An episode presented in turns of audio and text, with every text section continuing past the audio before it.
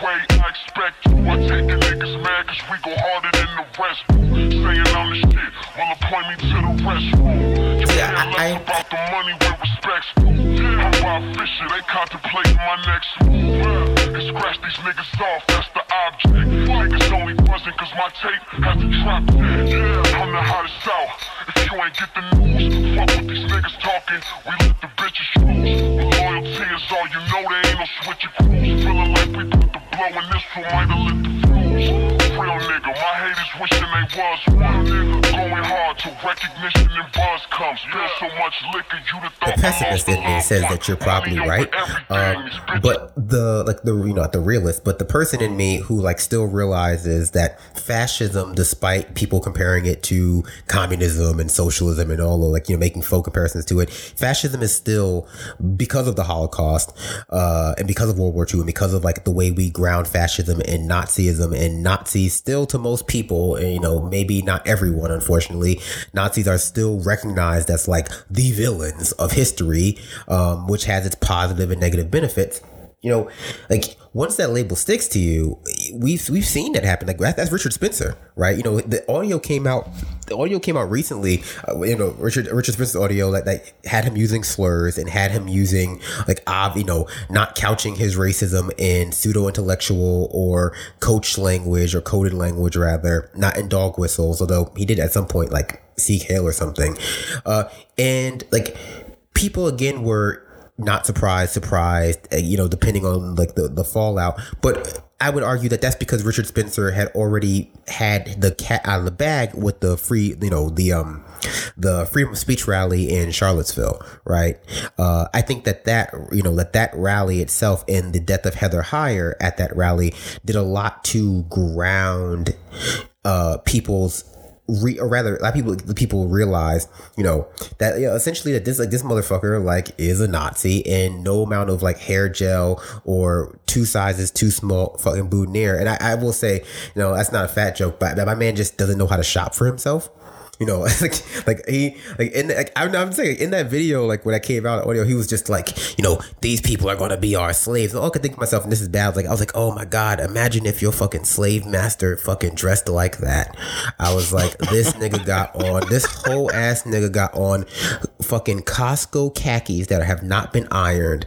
Uh, you know, a fucking uh suit jacket, tweed suit jacket over what looks like a fucking uh old navy polo that is being held closed by the world's the fucking the world's most dedicated button, the world's most dedicated button, and uh, looking sloppy as hell, hot mess. You'd be the laugh of all the other slaves on all the other plantations. They would be like, "Yo, like you let that nigga whip you."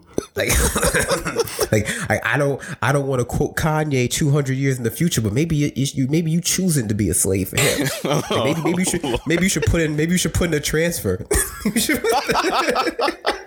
But no, I mean like that, like that did a lot to show people like, hey, you know, once like once that once people realize you're a fascist, they don't want to hang out with you. Like, I mean, again, you're right. They will always be, they will always be like just like self-avowed fascists and people who have gone a little too far who are still want to be part of you.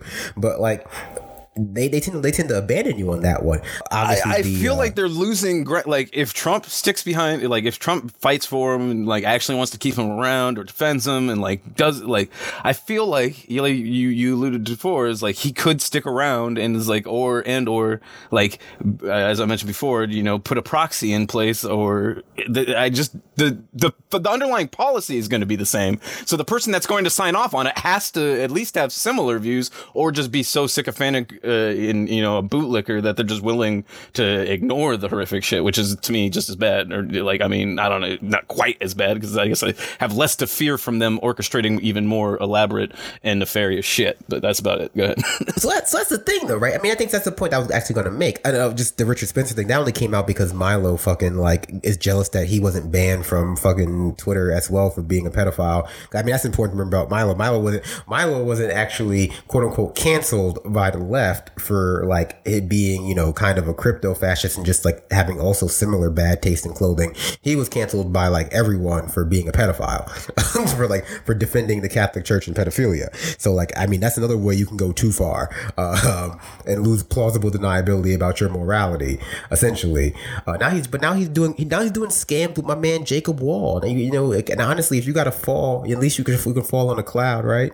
It, it's, mm, I mean, uh, Doug Jones doesn't look too safe in his seat either. So, and uh, you know, you, you might have a chance down there. Go ahead. Look, but I think the point that you're making, or the point that you're hinting at, is like the point that I got from from the whole the Stephen Miller thing, because a lot of a lot of people were saying like, you know, we're saying, hey, you know what, it's not a coincidence that there's a white nationalist in the White House, and also we have seventy thousand, you know, essentially brown people in you know, detention camps at the border that have inhumane conditions. People are dying, you know, because of those inhumane conditions. We have a Muslim ban that's banning people from other countries. It's not a coincidence.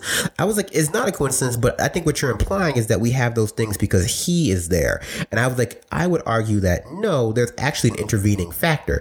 He is there, and we have those things things, and they have been escalating and getting worse. I mean, obviously, the Muslim ban was part of you know part of that escalation, but the intervening factor is the inherent, as you mentioned, white nationalism of the office and of our institutions, and also the you know inherent neoconservatism, to use a better phrase. You know, I could obviously white nationalism means of you know for something very specific, but you know it, it shares a lot of it has a lot of the same framework, right? So like, you know, you say it's like we're seeing the the inherent issue that we have with labels like white nationalist and racist and fascist and and even neoliberal and neoconservative neoconservative, right?